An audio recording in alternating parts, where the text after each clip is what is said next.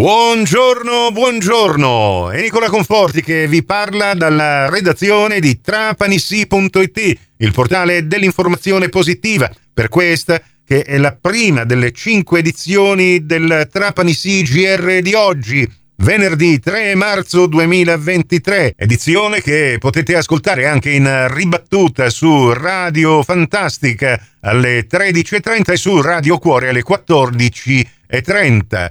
A tutti voi ben trovate, ben trovati all'ascolto. E la notizia del giorno, a dire la verità ne sono già passati quarantacinque dalla cattura del super boss ex latitante Matteo Messina Denaro, una latitanza che è durata trenta anni e che ha avuto, sembra, quale sua principale fiancheggiatrice niente meno che la sorella Rosalia Messina Denaro. La donna è stata arrestata. Anche il vostro portale di informazione locale apre con questo titolo: la maggiore delle sorelle di Matteo Messina Denaro arrestata dai carabinieri, avrebbe gestito la cassa e la rete dei pizzini del boss di Castelvetrano, favorendone la lunga latitanza. Puntualmente Ornella Fulco nel suo articolo ci racconta i particolari di questo arresto. L'accusa è di associazione mafiosa.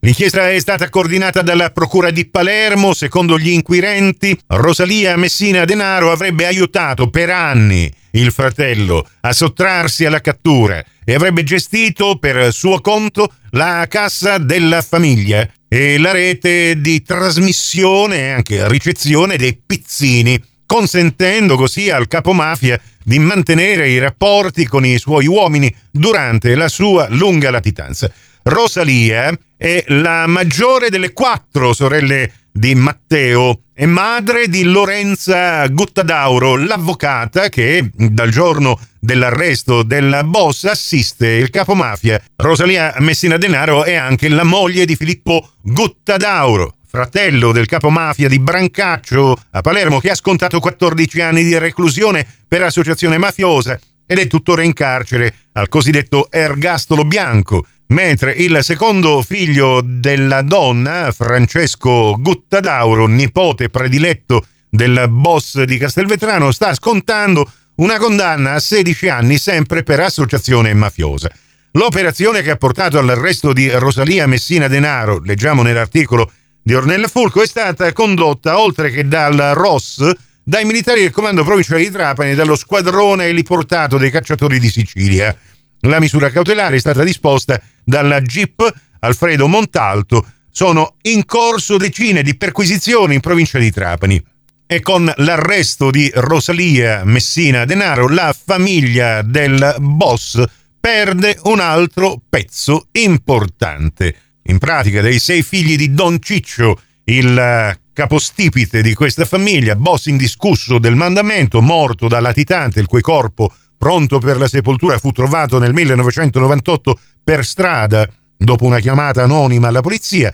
L'erede designato al vertice della famiglia, Matteo, è stato catturato lo scorso sedici gennaio dopo una caccia lunga trenta anni e adesso in carcere è finita anche la sorella Rosalia. Altri particolari li trovate nell'articolo. C'è un'altra notizia di cronaca particolarmente singolare. A Trapani la Guardia di Finanza arresta un medico per corruzione. Si tratta di un sanitario in servizio presso il locale Osmaf SANS, adesso è domiciliari. Il professionista, infatti, nell'esercizio della sua funzione di pubblico ufficiale, aveva appena ricevuto una mazzetta da parte di un marittimo denunciato a piede libero come corruttore e gli stava praticamente consentendo, senza eseguire alcuna visita medica, il prolungamento dello stato di malattia, così come il marittimo gli aveva richiesto. Altri particolari anche qui nell'altro articolo che ha pubblicato stamattina in primo piano Ornella Fulco su Trapanisì punto it,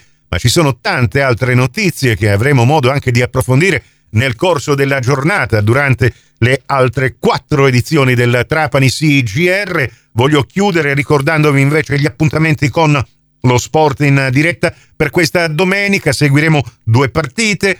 Quella di calcio a San Cataldo inizierà alle ore quattordici e trenta diciassette e trenta la seguiremo su Radio Cuore, San Cataldese Trapani, e poi alle diciassette e quarantacinque diretta basket su Radio centodue con la radiocronaca della partita due B Control Trapani Vanoli Cremona. Prossimo appuntamento con l'informazione su Radio Cuore, Radio Fantastica alle undici e trenta e in ribattuta alle quindici e trenta, su Radio centodue alle tredici con la seconda edizione del Trapanisì G R. Questa termina qui. Tutto il resto lo trovate su Trapanisì punto it. Grazie per la vostra gentile attenzione e a risentirci più tardi.